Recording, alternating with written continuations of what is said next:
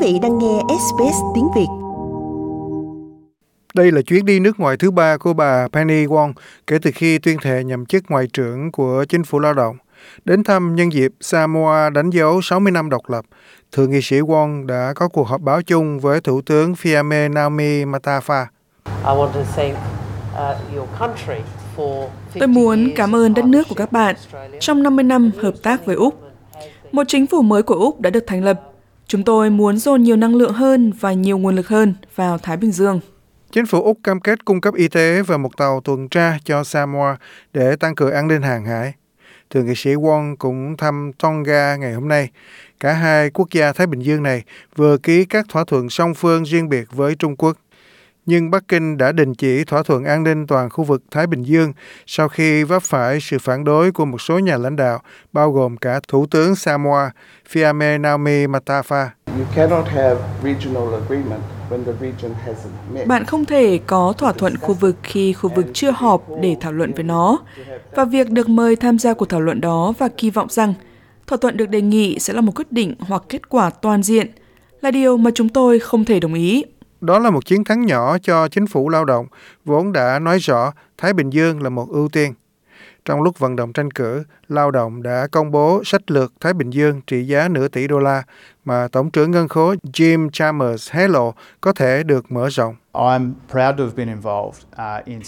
Tôi tự hào đã tham gia vào quá trình phát triển chính sách về biến đổi khí hậu, về viện trợ phát triển chính thức và theo những cách khác.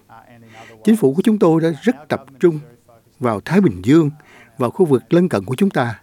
Bạn đã thấy rồi và bạn có thể mong đợi thấy nhiều hơn. Ngoại trưởng Pentagon đã nói rõ rằng trọng tâm của bà là tăng cường hành động vì khí hậu và lắng nghe những mối quan tâm của khu vực. Chúng tôi muốn đóng góp của Úc duy nhất cho gia đình Thái Bình Dương. Và quan trọng nhất, tôi muốn nói rõ ràng rằng chúng tôi cam kết thực hiện hành động mạnh mẽ hơn đối với biến đổi khí hậu sự thay đổi ngôn ngữ giữa chính phủ hiện tại và trước đây của Úc đã được các nhà lãnh đạo Thái Bình Dương chú ý và được Thủ tướng Samoa hoan nghênh. Thủ tướng Matafa cũng bớt lo ngại về thỏa thuận được ký kết giữa quốc gia của bà và Trung Quốc, nói rằng nó bị xuyên tạc. Việc ký kết diễn ra ở đây vào tuần trước, mà một số bạn đã đến là các chương trình, dự án song phương. Hầu hết chúng đã bắt đầu từ nhiều năm trước và đó là một quá trình chính thức hóa, một quy trình hoàn toàn bình thường. Bộ trưởng Ngoại giao Trung Quốc Vương Nghị đã đến Papua New Guinea trong khuôn khổ chuyến công du chớp nhoáng 8 quốc gia Thái Bình Dương. Chuyến thăm diễn ra chỉ vài tuần trước cuộc tổng tuyển cử ở Papua New Guinea, nơi căng thẳng đang ở mức cao với thỏa thuận an ninh của Trung Quốc gây ra một số bất an. Giáo sư Damien Kingsbury của Đại học Deakin nói rằng chiến lược ngoại giao của Trung Quốc có thể khiến một số quốc gia xa lánh. Thời điểm hơi khó xử đối với PNG vì có bầu cử. Đây có thể được coi là vấn đề gây chia rẽ. Những gì chúng ta đã thấy ở Thái Bình Dương là có lẽ Trung Quốc đã được thấy là đã hơi quá sức và không ngoại giao như Bắc Kinh có thể cần để bảo đảm các mối ban giao mà họ muốn. Lãnh đạo phe đối lập tại Papua New Guinea Peter O'Neill đã chỉ trích chuyến thăm của Ngoại trưởng Trung Quốc, nói rằng không nên thực hiện thỏa thuận nào trước bầu cử. Điểm dừng chân cuối cùng của ông Vương Nghị sẽ là Timor-Leste.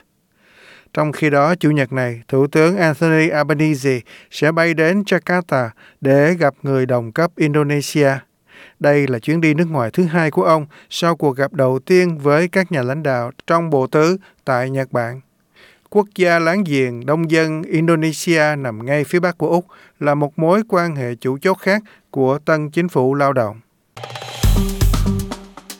Like, share, comment. Hãy đồng hành cùng SBS tiếng Việt trên Facebook.